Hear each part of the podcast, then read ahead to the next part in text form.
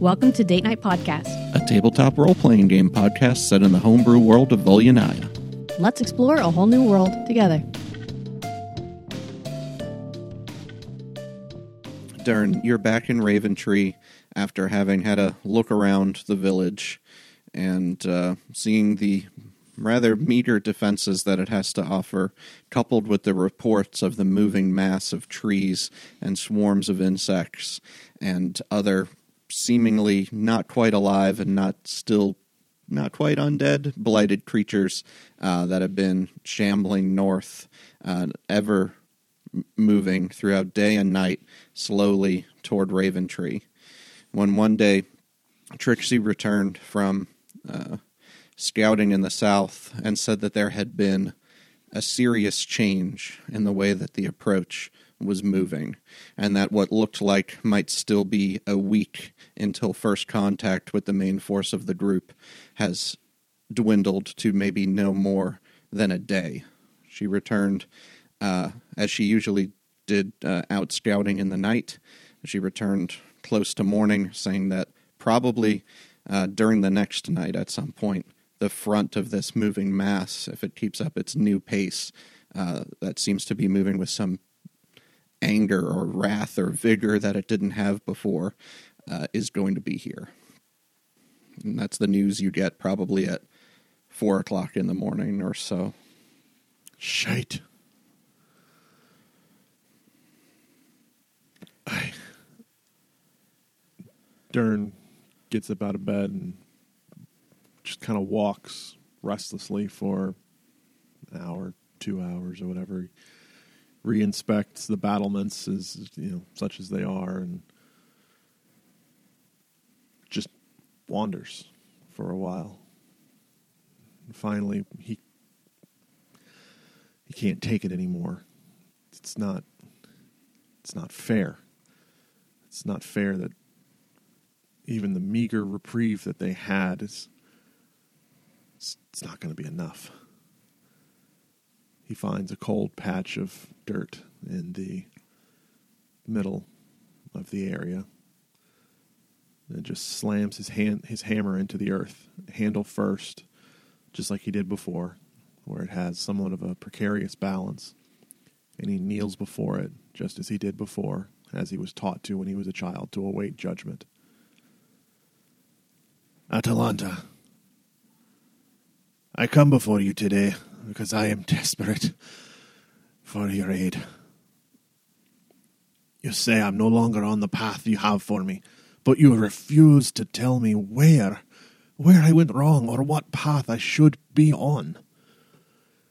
I know I have failed. I accept that, but I have tried throughout to stay on the side of justice and balance. Where am I wrong? How have I disappointed you? I don't understand what you want from me. I know which side I am on. I fight for life. I fight for the people I have lived alongside. I have tried to bring the law to those that don't know one. And when you showed me the weakness of that law, I tried to at least bring justice that was the true purpose of that law. But now you say that my efforts are still not up to your standards. Atalanta, I will continue to fight for those that I believe are worthy of my service. I will continue to safeguard the tree to the best of my ability, and I will continue to fight for life. If this is not enough for you, then to the hells with you. You are no friend to life or to me. I will fight and die alone, or with those who have believed in me. Atalanta, answer me now, or you will forfeit my service to you. Help me! And he sits there with his head still bowed before the hammer, expectantly. Okay. You watch in the area of dirt just two words in Dwarvish be written on two separate hemispheres of this circle that you've created. And one is the Dwarvish, Dwarvish word for justice, and the other is the Dwarvish word for grace. And they appear there. And the hammer seems unmoving at the moment, but slowly you start to hear the voice of Atalanta Dern, you seek judgment again. And if it is judgment you want from me, it is within my purview to provide it. Judgment not for disobeying the laws of man, but of shirking my command to you. Yet you play. You play at wanting judgment. You have no time for the laws when they are not weapons in your hand. Where was the law when you attacked those men outside Cliffshire, men protecting their charge? A noble of no ill will that you left near dead on the roadside. Did he survive his journey back to town? Alone? Did you care to wonder? Dern, you've taken the wrong lesson about the law. I meant not that it was some means to an end of your own desires. When I asked you to consider which laws were good and which laws stood in the way, this was a question of justice, not one of convenience or self servingness. Yet, one decision stays my hand from judgment. One decision you made gives me hope that you are capable of something more. I had a simple path for you, Dern, one where you were my weapon against a growing chaos that needed to be put in check, destroyed before it consumed all order of the world, and I asked you to pick up your hammer and fight for me, and you balked. Not because you were weak or single minded, but because you weren't. Because there was more to you and what you could do for balance and for justice than to be a weapon in my hand. I had called you to be a blind warrior for my will, in balance to a blind force bent on chaos that is moving your way now because your friends have dealt it a terrible blow. I called you to be a simple weight in an equation, but your path has changed to one that I did not foresee for you. Dern, you must understand the law, and to understand it, you must understand its shortcomings alongside of its strengths the dangers of both the rashness to dole out justice too soon and the dangers of delaying too long. That law is just as likely to serve evil ends as good ones, that it is no more altruistic than it is self serving. You fled from conquering in its name because you questioned the means by which you tried to achieve those ends. And for the first time, I saw that you were capable of questioning authority, even mine when you thought it was the right thing to do. No longer are you a hammer in my hand. You are not a balance of justice against chaos, but something different, something that requires a more difficult path, even harder than the path of the hammer forged in the great fires of a furnace. You have disobeyed, and you did so because you were unsure if you could pursue the path that I put in front of you with the friends that you had gathered and still do the justice within your heart. There is no shame to be had in that, Dern Hammerstone, and you can almost feel like a hand on the side of your face. And then a sadness. But such righteous choices are not without consequences. You know what it's like to break the law and receive no punishment. You know the powerlessness of standing wrongfully accused Imagine those moments that you have had, stretched across a lifetime, and you have only some inkling of the balance of judgment and grace. Both of these you are deserving of, both grace and judgment, and I shall give you a balance of them, and that is this that you should understand that while we get second chances in life, they rarely look the same as the first, because the world doesn't wait for us to write our course. So the path that I have for you now is not the path that I had for you before, but it does not mean that it is the wrong one for you, but it is one filled with hard lessons it is a path meant to teach that how justice can be used not only as a weapon, but as a hammer to shape and build the structures of civilization. A hammer not merely of law forged to drive a spike into the earth at the end of a chain, but true justice that can break those chains forged by the laws of evil men. To follow this path, you will know what it is like to be crushed by the hammer of law and shaped like a sculpture by the same hammer under a more skilful hand. I will not lie. It is a path that will destroy and remake you, harden you, and grind you to dust. But it is the only path of this second chance that I can walk beside you on. If that is not what you wish of me, if the law is just some weapon in your hand, if I am just some trinket that you think you can trade for a musket when I don't bend to your will, then so be it. But you must choose. Is the law, is justice to be a hammer in your hand? Am I no more than some trinket, or am I your God?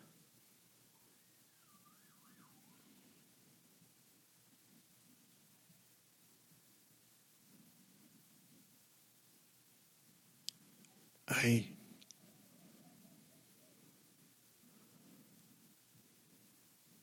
I don't know. I.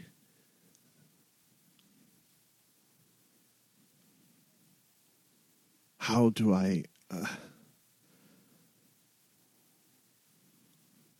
how do I know what's what's right? How do I know what's right? How do I know what?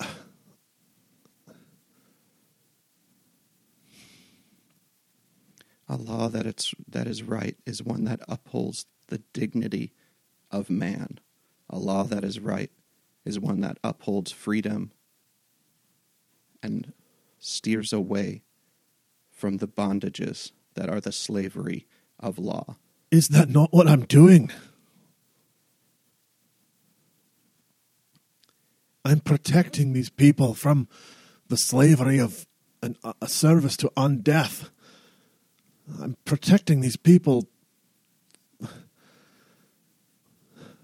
I don't know how I'm deficient here.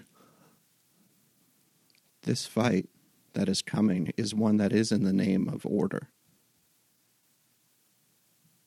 And that is why there could be judgment for first fleeing it or grace for returning. This is not a question about the righteousness of the battle that will befall you all too soon. This is a question about the righteousness of your means and how you will battle, how you will use the law. If you will use it when it is convenient to serve your ends and ignore it when it is not, or if you will serve it when it is just and ignore it and f- do more and fight against it when it is unjust. Is the law something you look for for guidance of justice, or is it something you use as a weapon to fulfill your wrath? I will give you whichever you choose, but I will follow you only if you are willing to put down your hammer.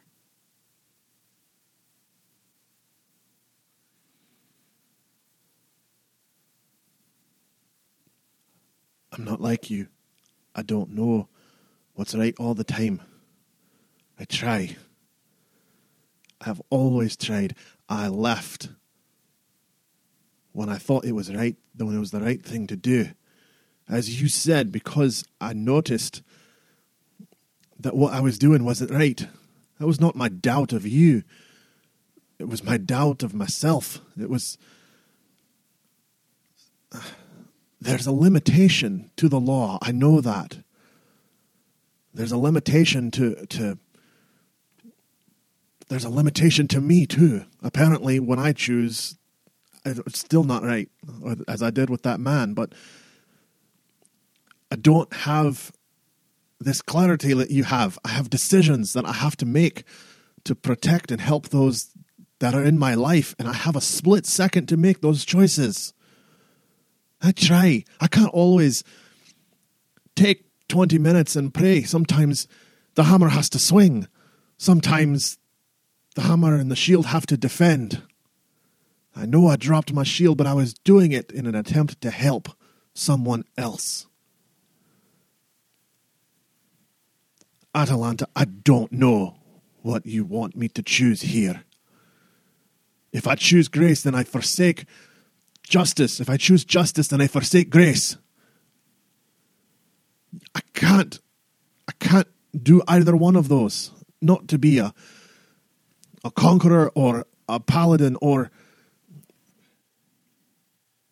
I was taught the law. And I've tried to uphold the law, not because I don't know why. It's just how I was taught. This is this is the majority of my life. I am trying to decompress and deconstruct here. I made one wrong decision and I have tried to pay penance for it. I don't know what you want me to choose. I don't know what this harder path and harder lessons mean. I'm here. I'm mortal and I'm trying. What do you want me to choose? Darn. The decision you made was not the one wrong choice that you have made. It was the one right choice. The one that was right in terms of justice, in knowing that even though there was an, a force to stop, one that was truly evil, that if you had to stay on the path to stop it and become evil yourself in that pursuit, that those means were not worth even the most righteous ends. I want you to recognize that the choice that took you off the path I had for you was not because you made the wrong choice but because I had set you on the wrong path, because I treated you no more as a weapon in my hand. And how that is not how the true nature of the law should be treated. I thought you short sighted. I thought you unable to see the smaller steps. But when you showed me you could, that was when you were put on a new path, not one of blindly conquering, but one of discovery, one of learning the lessons of how you could make things right. How do I make this right? I'm I'm I'm open. I'm receptive. I uh, Darn, if I asked you to put down your hammer, not because I demanded it, but because I asked of it, because you can no more treat the power that you are given as a weapon than I can treat you as a weapon in my own hand. Are you willing to take that path? How do I defend without a weapon? How do I face a threat if I have no deterrent? The deterrent is being on the right side. I've seen many just people die. I've seen good dwarves fight against evil under the mountain and had their brains. I almost had my brain removed by a thing of evil. And I've seen good people die because they were helpless. Not because they weren't on the right side, but because they had no defense against the evil. Death is not a defeat in the eyes of justice. Persecution is.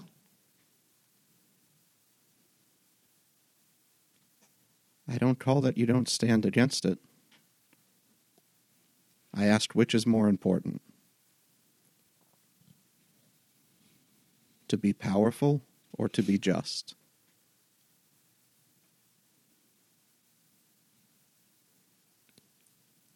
I don't understand how the two are, are how they're separate. I need I need to be able to protect people, and if I'm not powerful enough to do that, then I can't. That's my. It's my life's purpose to protect people. It's my life's purpose to to help. And you can't help if you need help. You can't protect if you're the one that needs protection.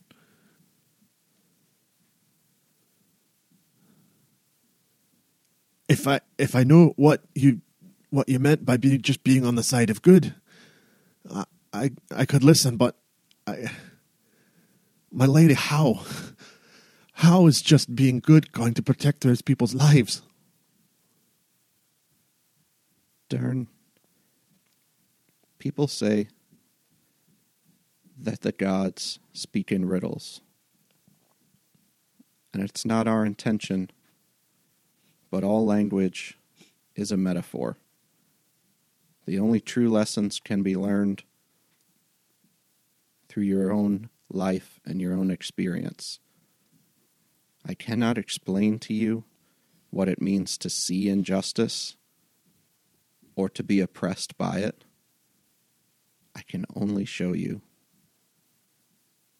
And that is why it will be a path of pain. But to truly know the importance of saving someone requires that you know what weakness and helplessness and bondage feels like.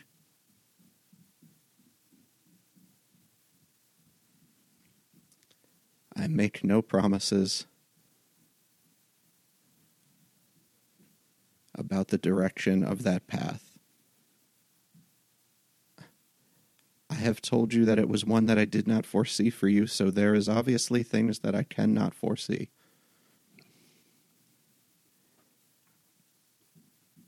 I only know that it is a path that can teach you the extremes of the law so that you can be the one to bring a balance to it. If fighting is only half of that balance. If you take the path that I ask for you, there will be a time where I will ask you to set down your hammer and lay it aside.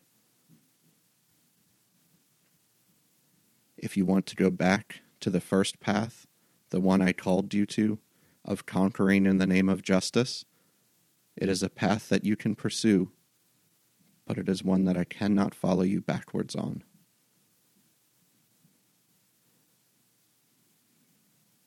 I will give you what you wish, and you serve in the way that you wish. I will give you my company I will give you the lessons, or I will give you your weapon.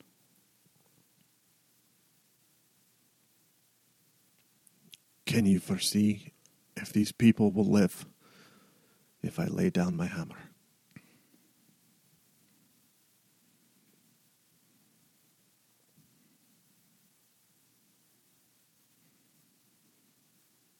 If I take your path will they die.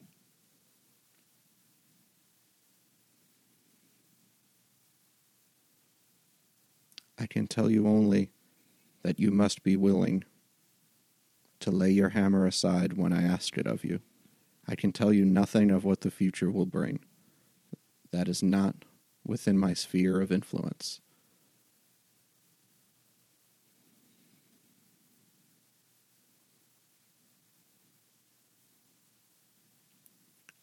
Atalanta.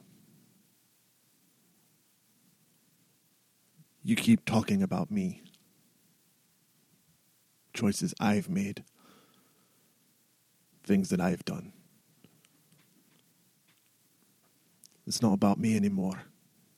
I don't care what my path is. But until you can guarantee or help it's not about me. It's about these people. I can only do my best in service to life. I have done what I could. I have sent a hand in your stead to wield a hammer while you are gone. And now you're asking me to put it down at the the worst time.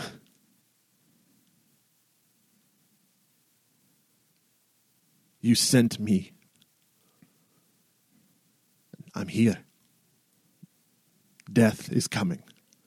And now you want me to give up the only thing that's ever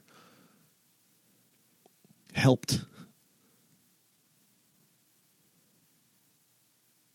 I'm not that good of a paladin, but I can swing a hammer. You were only good for swinging a hammer, you never would have left. But if the, you believe the hammer is the only thing that has ever been there to help you, Dern, then maybe you are as short sighted as I thought you were.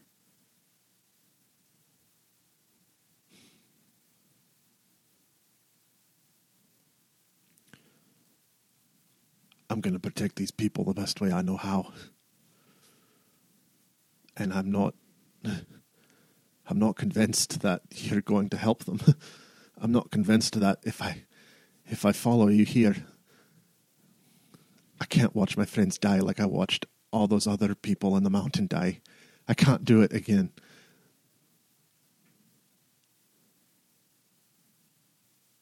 I was too young to help then, but I'm not now. So help me, or I have to help them. Okay, Darren. But I'm going to need you to say it. My help comes in one of two ways it is in guidance, or it is as a weapon in your hand.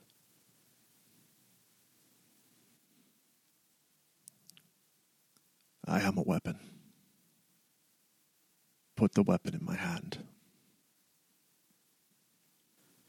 Dern, you have seen the patience of law be in your favor, even if it began as injustice.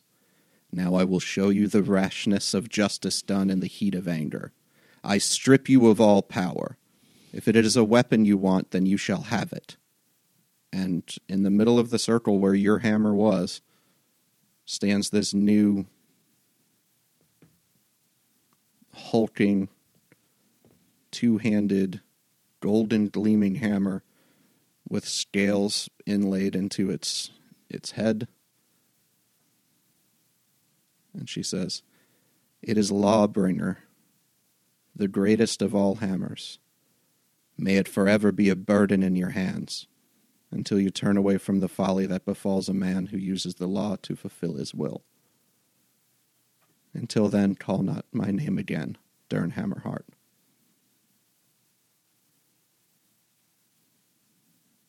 And the voice fades, and the hammer falls to judgment. Dern gets up, wipes his eyes, picks up the hammer. Fine. Do it this way. Thanks for listening to Date Night. I'm Will. If you want more Date Night, I wanted to let you know about our premium episodes that are available on Podbean or directly at datenightpodcast.com.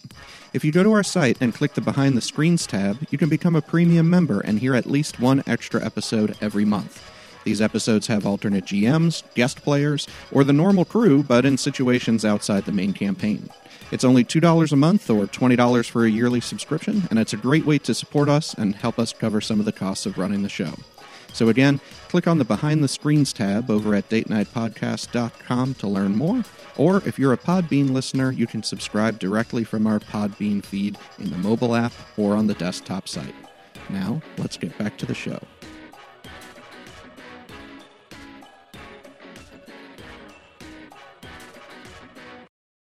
When we left off last in real life time was two and a half months ago. You were fleeing from a massive column of diseased, mindless creatures that shambled in the dregs of the mistresses of the um, the mistresses' vanguard. Um, basically, these were the creatures that weren't fit enough to keep up with the rest, which at least um, is maybe some boon on your side that uh, some of them have kind of been falling apart in their pursuit of you, uh, but they don't get tired. They just seem to go until their bodies crumble and then they fall over uh, into dust. Um, you had gone up there where there was a priest working some evil magic to attempt to turn stubborn creatures that resisted the initial attempts at corruption into these beasts.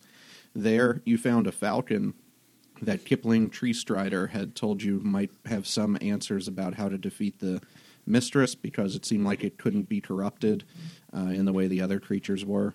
And in your smash and grab, you discovered that that falcon wasn't actually a falcon. It was something transformed into one, and it was a, a woman. Uh, she was slight in build and unconscious. And as you ran back toward the south, pursued by a slow but untiring force of slivering husks of former creatures of the jungle, you made it finally to the grove. Um, but the grove is sealed off by the dome that's over the top of it that hides it, and only Kira was able to get inside. So you have your backs against the wall, so to speak, as the enemy had surrounded you. Um, and uh, Kira went in to try, and she was screaming to try and get you entrance there. I'm carrying the falcon, right? Um, yes. Um, first, I did the uh, corruption spell wrong. Grease Wizard, I looked back at it. It's not one I've used before. And when you were blinded, you actually have three saves. It's kind of like death saves. If you make three saves, then you the long term effects don't take, and if you don't, or the effects don't take, if you don't make the saves, then the effect takes place long term.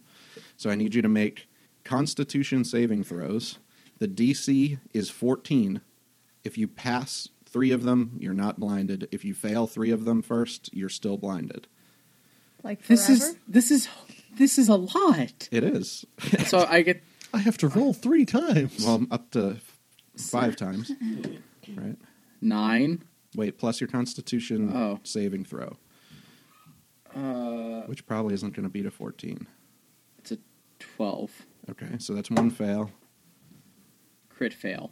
It's two fails. Still blind. You get to keep going. It's until you get three.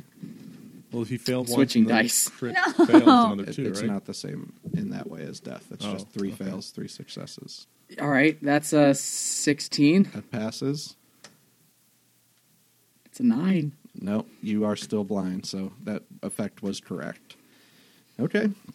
Um, all but spent. I'll say, Clicky Aaron. will be your eyes. Uh, you'd probably lay down the the figure on your back uh, to try and make your stand here. I would guess, uh, maybe near the dome. Um, when you do, you can see that it's an elf woman, and when her hair finally gets thrown back over her shoulders and she sprawls out onto the earth, um, Aaron and Zev, you have yourselves kind of between the semicircle of blighted creatures that surround uh, the Falcon, and, and you and maybe Grease Wizard would probably try to be behind you a little bit, I would guess. Um, between you- try. between you, while Kira's been inside for the first few minutes, you've been able to hold off the probing forces of this group, um, but you're definitely ragged, and you don't know how much longer uh, you can hold out or how long it will take Kira to gain you entry to the grove. Uh, the blighted creatures, which are again these creatures that are like oozing pus and ichor from these sores, many are missing limbs. Yeah. Part of them are ground off from this long pursuit where they've slid along the road to try and catch you. Um, and they seem to be unable to pierce through, but their noxious gases have been forming clouds all around you. And toward the middle, things have been massing into one giant undulating form, which begins crawling toward you now, undeterred by a cursory firebolt thrown by the blind grease wizard in its direction. What do you do? Hunger of Hadar. Okay. all right. On the giant writhing undulating. I will combat undulating mass with my own. All right, let's start this thing with uh, undulation versus undulation, I suppose. Episode title. And let me get up my stuff written down here. What do I have to do for that? 20 foot radius sphere of blackness and bitter cold. Uh, I'm going to center it on the horrible Okay. undulation. You know, two wrongs don't make a right, right? Uh, let's see. Any creature that starts its turn takes 2d6 cold. Any creature that ends its turn must do dex save or take 2d6 acid, and it is considered difficult terrain. okay. Creatures fully within the area are blinded. Okay, so currently this creature's blinded. It's inside. You can't really see it anymore because it's in that sphere of darkness. Right. Uh, but that's where we are right now. Is anybody else uh, doing anything at the moment? Um, can I check on the falcon? Okay. Uh, you go over and do a medicine check. Okay. Let me find my d20. Uh, medicine. I've literally never used this skill before. 15. Okay. You look her over, and it looks like she's actually stable. And as you are um, kind of putting some smelling salts nearby, she actually wakes up. I pull smelling salts out of my pocket. Where have you Um, got those? Prob- we'll say you have a medicine kit. They're cheap. Um, when she comes to, you could see that she looks. Uh, she's slighter and fairer, but she looks quite a bit like Kira. Woo! Um, and uh, that's probably going to be your action for that turn. Is there anything else you want to do? Um. Uh, no. It's Okay. been a long time since I've played D and I need a minute. It's going to be uh, jumping right in. All right, uh, Grease Wizard. What would you like to do? So how far away is the uh, mass? So, like, pretty much everything in this semicircle has been kept around forty feet away from you. Oh, so real close. um, but it's been everything you guys could do to keep it like that. It's been it, trying to inch closer, but each weak creature that comes out, you've kind of been dispatching. This is the first seemingly different sort of threat. yeah, I don't know, y'all. I don't. I don't have. I'm. I'm pretty much down. I'm tapped now, too. Yeah. What time of day is it?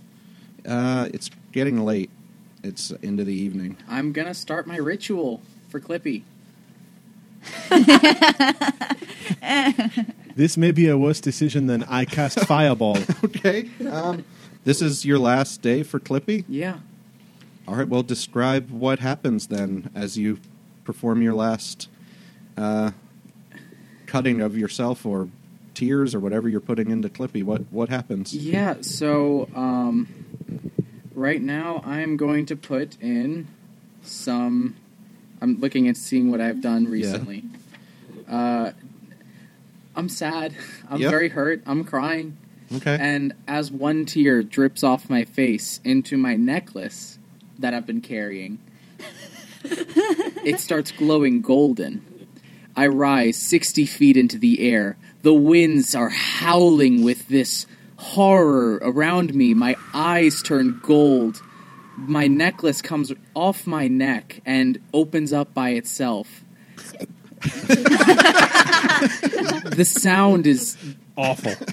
rivals that of the hunger of Hadar.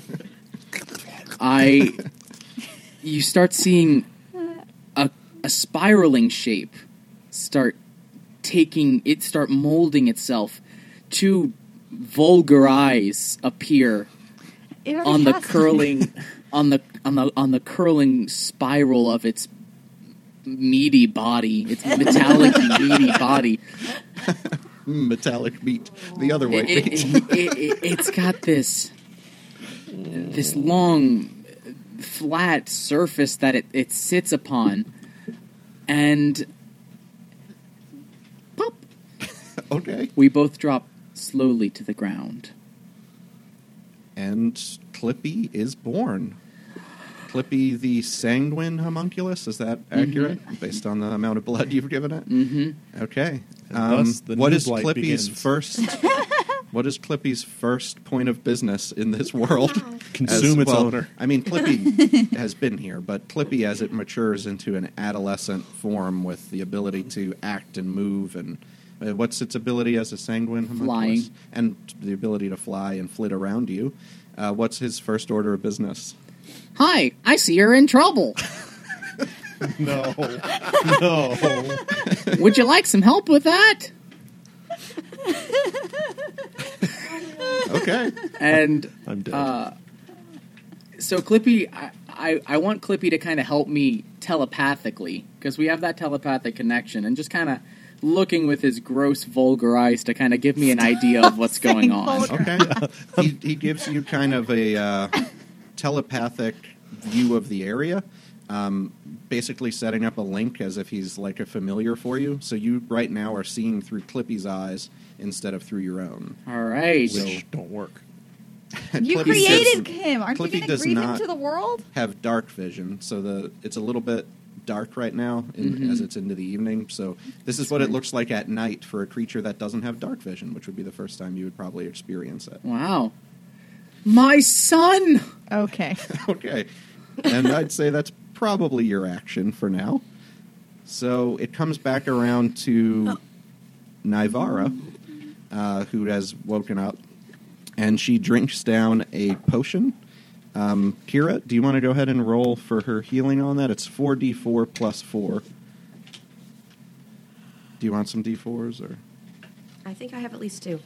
So I had the flu last week, which turned into instant laryngitis, and this is what I'm up to. No, at this you've point. been screaming for Kip to let the barrier Let down. them in! That's what this is. Mhm. You're just a really great role player. yeah, three and three, three and two, three, six, nine, 11. eleven. So 15 plus she had one health from being stable. So Navarra has 16 health. Here you go. You get to be your mom. I I have a quick question. Mhm. Should I write um, Clippy on a character sheet, or how would you suggest? Yeah, I, do you, can. Do you have a character, sh- a blank one? I may. Yeah, that's the best way to record the homunculus stats. Did you you mark down over what bowl and gem and Nivara's whatever you abilities, Kira, because she has quite a few. She's an arcane archer. Um, and see what you would like to do on your first turn. Okay, so she's up to 16 health points out of 66. Okay. Spell sheets. Here's one. Might be my last one. I gotta print some more. Yeah, that's a regular one. Thank you. Yeah, you gotta add up all his ability scores, right? Yeah. It's finally happening. All right. Is there anything you think Navarra would do on her first turn before this creature gets a chance to mm-hmm. act? And it's a big stat block. It's an entire sheet of a stat block. Does she have any weapons? Yeah, she has her bow So and she her was. rapier. They were one of the suck into her body type things. Okay. Mhm.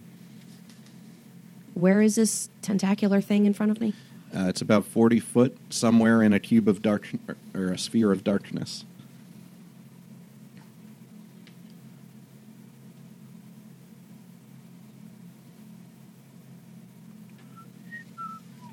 You can always hold also if you can't see it. Um, remember, you can hold your action. You can't hold your bonus or anything, but um, you can hold an action for when it appears to shoot it. Or she has an ability to cure wounds. She can do that.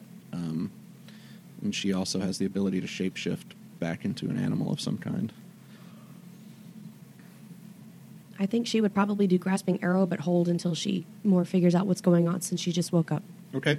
So she's going to notch an arrow, kind of stand unsteadily, and aim toward that sphere of darkness or wait for any other creature to start advancing. Yes. Okay. Um, so it, it will. So what does this uh, sphere do now? It's uh, difficult terrain. Okay. At the start of its turn, takes 2d6 cold.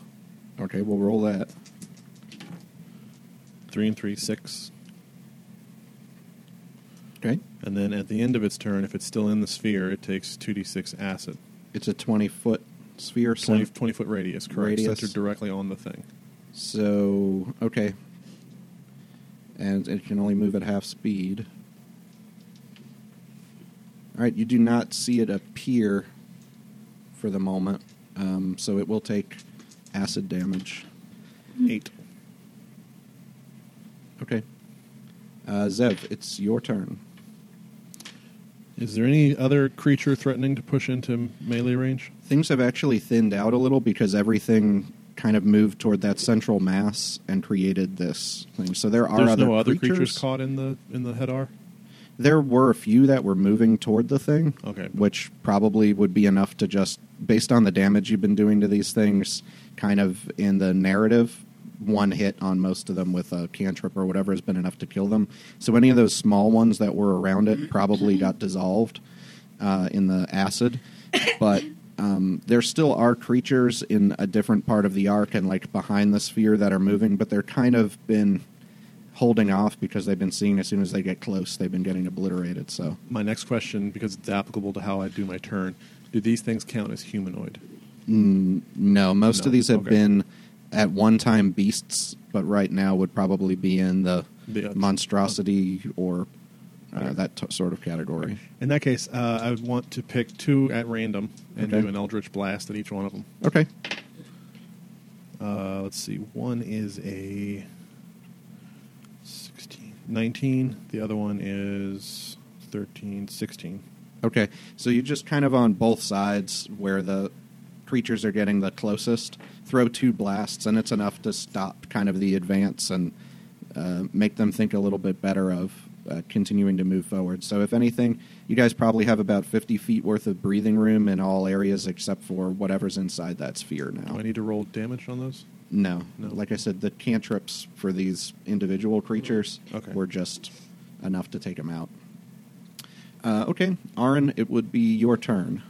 You're Uh. kind of behind Zev now, near the or near Navara. I don't have to call her the Falcon anymore. Um, I want to use my um, Titan's Refuge Okay, Wing of Protection thing to cast Sanctuary on the Grease Wizard. okay. So now any creature who tries to attack the Grease Wizard will have to roll a Wisdom save. Yeah, I have do to. I have to roll to be able to cast the spell, though. I passed. Oh, you do we did? all still get the plus Okay. one to AC? Yeah, is everybody under your wings? Yeah, every, Okay, uh, okay. yeah, all three of you, since Kara isn't here right now. Okay. Uh, yeah, get plus one to AC. Not Clippy. Uh, Oh, it's okay. They'll just bounce back. and yeah, so this. Sorry, I, I'm not a spell person. So this says, uh, Wisdom is your spellcasting ability for this spell, and I rolled a 17. It has a DC 12, so No, the DC 12 is uh, what they Oh. have to roll to on their wisdom save if they want to attack the grease wizard. Oh, So you can automatically cast it. oh, okay. Well, I still rolled good, so Okay. let's all celebrate that. Good. So Yay! you feel this that kind of wing that's around you, the spectral giant wings that come out from Arn, kind of wrap around you and put a, a better barrier between you and the darkness in front of you. So does that? So what does that do? It lets the other people, like if they attack me. hmm Okay. Yeah, you don't have to write anything down, but anyone who attacks you will have to succeed a Wisdom check. Nice. It is Thank is in this sort of flexible uh, initiative. Either Navarro or the grease wizard can go, but it's up to you guys what you want to do. Go ahead. Oh wait, I also want to look at Navarro and be like, "Wait, you're not evil," and she'll just look offended, I guess. Yeah, she, well, she doesn't know because she just has a stat block. Who are you? Thank you. Yeah, go ahead. You go ahead. You attack. Uh, I'm still getting my bearings. So am I. I've been a falcon for I just made a creature, so how long? You She's sound a on lot like paternity Kira. leave. I'm on paternity leave. Yes. Do I really? Yes. I don't think today I do. Wait, who's Kira? Wait, hold on. That makes my heart. Wait, hurt. hold on. Okay, she would know who Kira is. I think. Mm-hmm. I've been orphaned Kira? by- I. All right, bloody hell! I'll hit it with a firebolt. Okay, you'll just roll at disadvantage because it's in the darkness. And you're blind. Yeah, you're blind, but you're looking through Clippy. So Yeah, but I've got Clippy's eyes. if Clippy is sitting like on your shoulder, it shouldn't be too much different, I guess. Just he's a wet mess. 19. Just stick him to your Or, face. yeah, he's in front of you because you can't see him. Yeah. 19 definitely hits. All right, and that's No. It's just this wet, sticky thing It's caught a- in he is, It's like, uh, it's like getting gum in your hair. He's a helmet with a visor right now. And the Jack has extra hair at the moment. ten. All right. 10 so fire damage. got these big googly eyes. into the Grease darkness, Wizard's eyes should be. this uh, quick bolt of fire just disappears into the. That absorbs the sounds too. The the du- the. no, you can the hear nasty slurpy noises. Oh, okay. If you're in it, I don't know. So uh, you watch it disappear into the darkness. The slurping noises can be heard up to 30 feet away. and sizzle. So Thanks, D far. and D. Uh, it sounds like it hits and impacts and doesn't fly out the back end of the sphere anyway. All right. Okay. So now Nivara is going to cast Grasping Arrow and shoot it. Okay, it will still be at disadvantage because it's in the darkness. Let's not use the one that took. Somebody. Not good. I rolled a two and a three. Yeah, that's not so good. But wait, what are her bonuses? Probably not enough. I don't even see where her plus whatever is for the. I can show you on stat blocks. Just kind of handed it to you. Yes, I'm a character. I don't know how to read stat blocks. Plus to hit right there. Okay. And the damage is there. Okay, so that arrow does fly out the backside of the sphere of darkness without seemingly uh, impacting anything. Okay, it's Are the you sure there's something in creature's turn, so it needs to, at the start of its turn, take some cold damage, right? 2d6. 5. Okay. And it does finally shamble outside of this uh, sphere of darkness, and it moves forward about. Uh, with the movement it has left, it closes about half the distance between uh, the party there? I should have and itself um, with its full dash action. So it's about 20 feet away from everybody now. I'm gonna At least leave it Zev, up. who's in the front. Everybody else is about, I'd say, 10 feet behind Zev. All right, and it's your turn, Zavast. Okay. I'm going to. Is 20 feet away. Yep. How far is it from the uh, sphere again? It's only come out about 20 feet Okay, from the sphere. That's too far for me. All right. Uh, just two Eldritch Blasts then. Okay.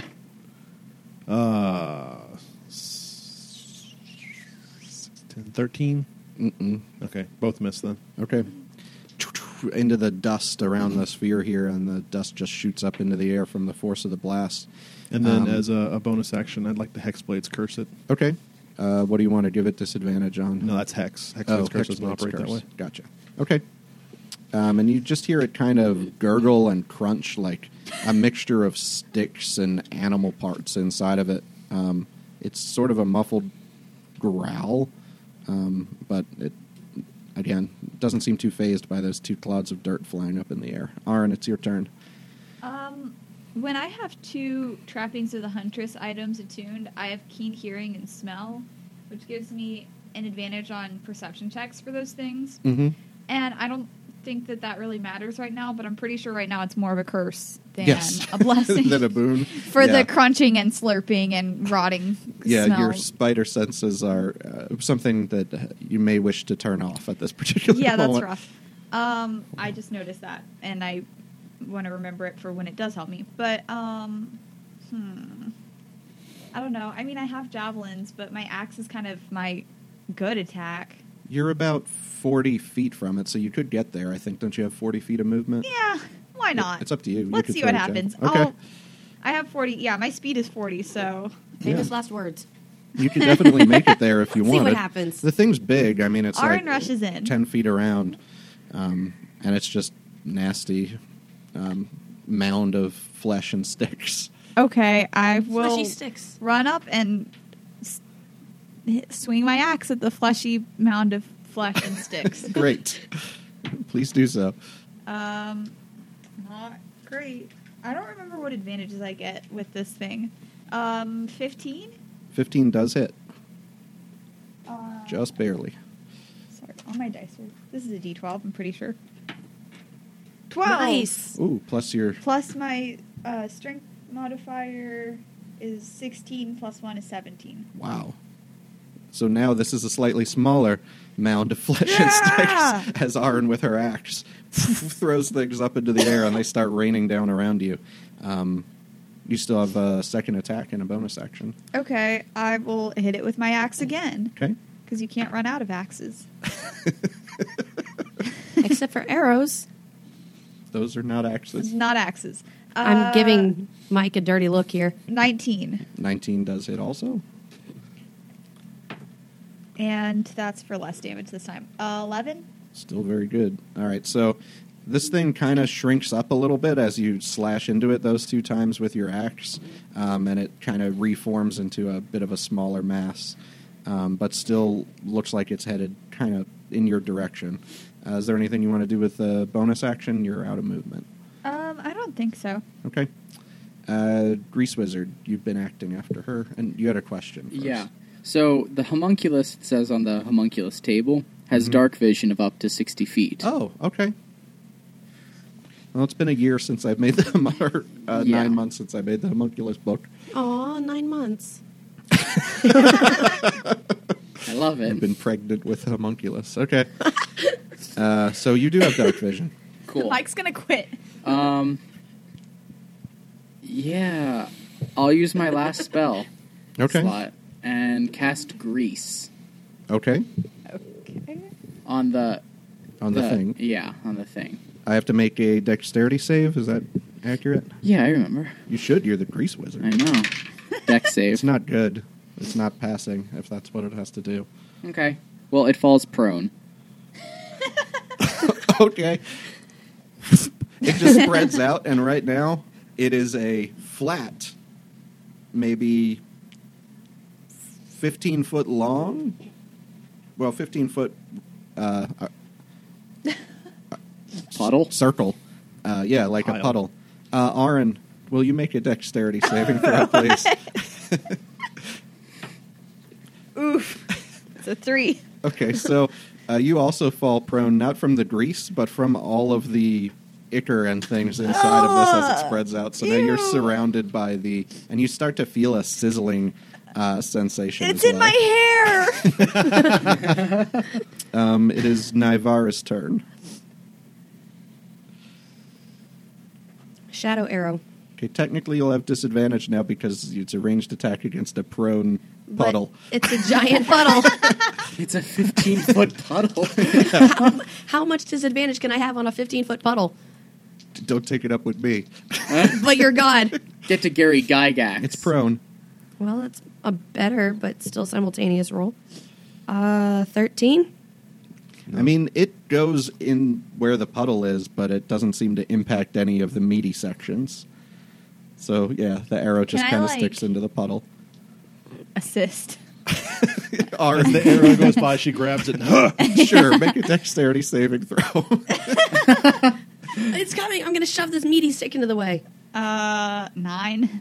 No, you take like a little stick and try to throw it where the arrow is going to land. But it, it's like when you're playing tennis and throw your racket up in the air. It doesn't usually work out. No, that was in Hornusen that we watched. Yeah, or, or Hornusen. All right, so this mound uh, is going to use all its movement to gather itself back together. Um, Gosh, and it's Navarro going was to supposed to be try to badass and make she's an doing attack nothing. against Aaron, I guess. Um, and then if it stays here, it's going to have to make a save at the end of its turn again or fall back down. Is that right? Uh, yeah. In a comical, cartoonish way. Uh, all right, since you're prone, that's a nat 20 on the advantage roll. Oh, boy.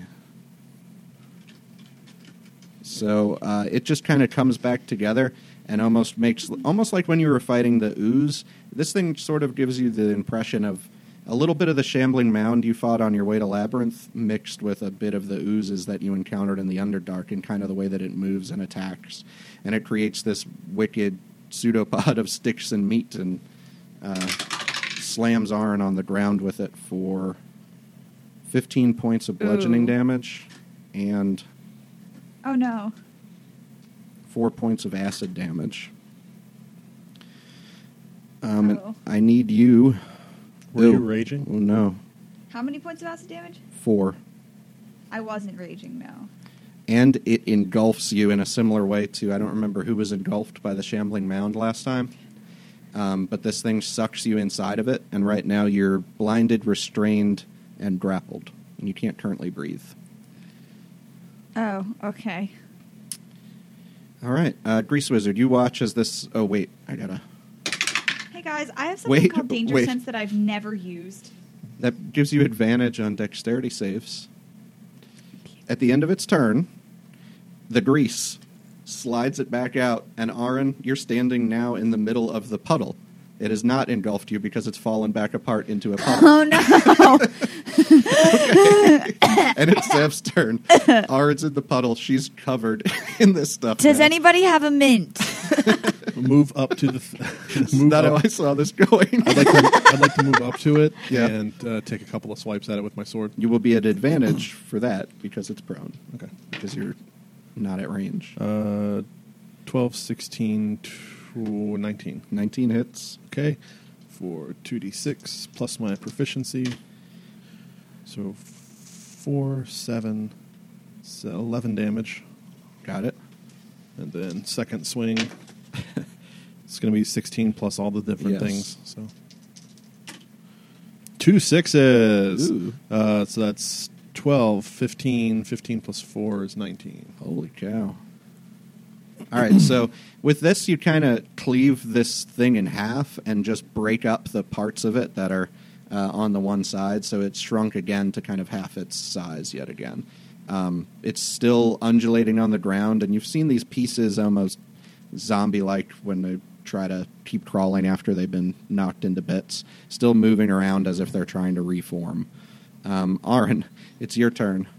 Um, I guess I'll just swing it to pieces. Swing at the bits. Okay, you'll be at advantage because technically Swing you're at its bits. So there are just faces of these creatures inside of it and all kinds of junk. Hate that. Yeah, there's lots of Did you faces. say advantage? yes. Good. Oh come on! I rolled a five and a four. That's, Uh, but I'm using my Plus axe. 97, though. Yeah, I rolled my axe, so it's plus ninety-seven. So that is a thirteen. Nope, you needed 97 hit. Nope, that does not hit. You get another attack though, so Oh, okay. still at advantage. Oh come on! this It- sucks. it's that stuff in your hair. It's just throwing off your game. Uh, off your balance. sixteen. That does hit. Okay. And that is 15 points of damage. Whoa. Also, I'm down to 5 points of health. Okay. Uh, that's another couple of like a face that you cleave through of uh looks like maybe it was a tiger at some point and you Oh, just yeah. smash through that thing's head. Cure wounds and message. And rage. Okay. Uh, do you want to take a bonus action or move? Yeah, I'll use my bonus action to raise. Yes. All right. Um, you staying where you are? Yeah. Okay. Grease Wizard, it's your turn. Um. So I had a question. Okay. I've got mold earth as a cantrip, Yeah. which makes rough terrain normal or vice versa. Since it since the terrain we're in is normal, can I make it rough Uh-huh. and ha- make it have disadvantage on its grease standing Sure. up? Sure. It's only five feet, so I'll do it right in the middle. Well, so I'll this pull thing five now feet out. that Aaron's hit it is not much bigger.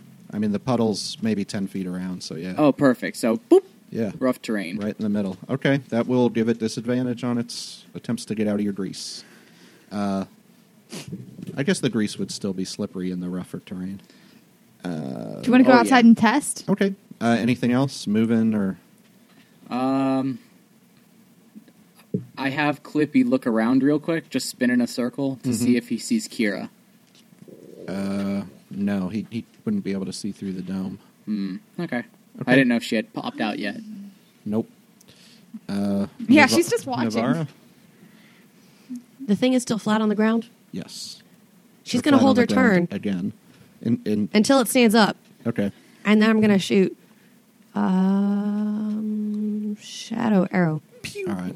It's about to attempt to try and get back together. So, as it does that, do you want to do that as it starts to congeal? Sure. All right. Ugh. Nat one. No. I don't know what to say. It's a one. Uh, Navarra has been in a rough place for a long time, so she's She's been through a feeling lot. kind of feeble. All right. Yeah. Kira, your mother is useless. Ooh, one is a nat twenty and one is a fifteen on its dexterity save. It needs a 16. Yes. Nope, that's 16 minus 1 did not do that. So it's back into a puddle. Um, it's going to try to attack as a puddle, which it's going to have disadvantage on, as its faces and twigs and tree limbs and claws all just try to start crawling up. I'll roll randomly for Zev or Aaron. Oh, it two. I'm just going to do one at each. Uh, Aaron, that's a 15. Versus AC. Yeah. No. Wait, do you get the plus one? No, of I don't get the plus one of sanctuary. So that hits. Yeah, if I had plus one, it wouldn't, but it, I don't have plus one, so it does. And the second was an 11. Miss. Unless, Nice. unless, no, I don't have anything that would give Uh, me I an think you're going to go out. Uh, that's 13 bludgeoning damage. To that me? Gets Reduced to- halved to 6. Okay, well, I have five points of health, so And there was acid damage, so. Uh, yeah, you're unconscious. Aaron Wait, don't falls you down. Don't Uh, you have something like when you hit zero or Yeah, you're a, you're a half orc. You go you go down and pop right back up to one. yeah, I do have that, but I don't know where I wrote it down. okay, if you're if that's a half orc thing, then you have it. I feel like I remember that. No, I do have it. I- I don't know if it's a half orc thing or a Yeah, um, I have it too. It's a half orc. Path orc of thing. Fury. Ah, okay. Okay, so yeah, um, you do fall unconscious, so you lose your rage and you lose the sanctuary spell. Oh, boy. on the grease wizard, um, but you do pop back up with one hit point, and it makes its second attack of these things crawling around No, don't hit me at again. Zev, and it missed. So you are prone though among the stuff because you fell unconscious, okay. Worst Um, nightmare ever. and it's Zev's turn. Zev's going to take two more swings at it, Okie doke. and it's prone, so I still get advantage, right? It still counts as prone. That was a four and a three. Uh, I don't think that bonuses are going to bring that It's up a high enough. fifteen. You got to hit. So It's Four plus four is eight. Eight plus three is no. Okay. Uh, twelve hits. Twelve plus bonuses. yes, that hits. hits. All right. Guys, I'm not good at D and D. You chopped the heck out of the thing. yeah. Four, eight, uh, I always eleven forget damage. anything that can help me though. How much? Eleven.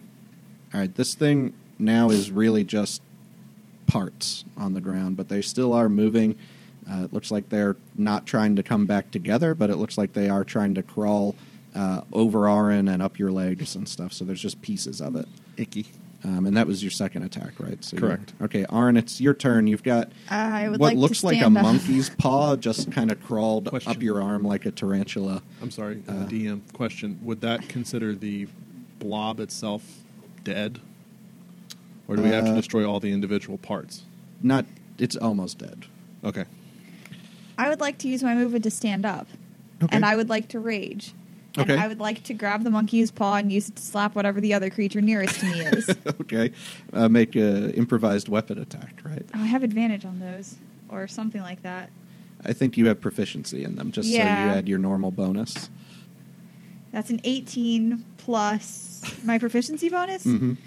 Uh, or plus my strength bonus. Uh, strength and proficiency. Okay, that's a 25.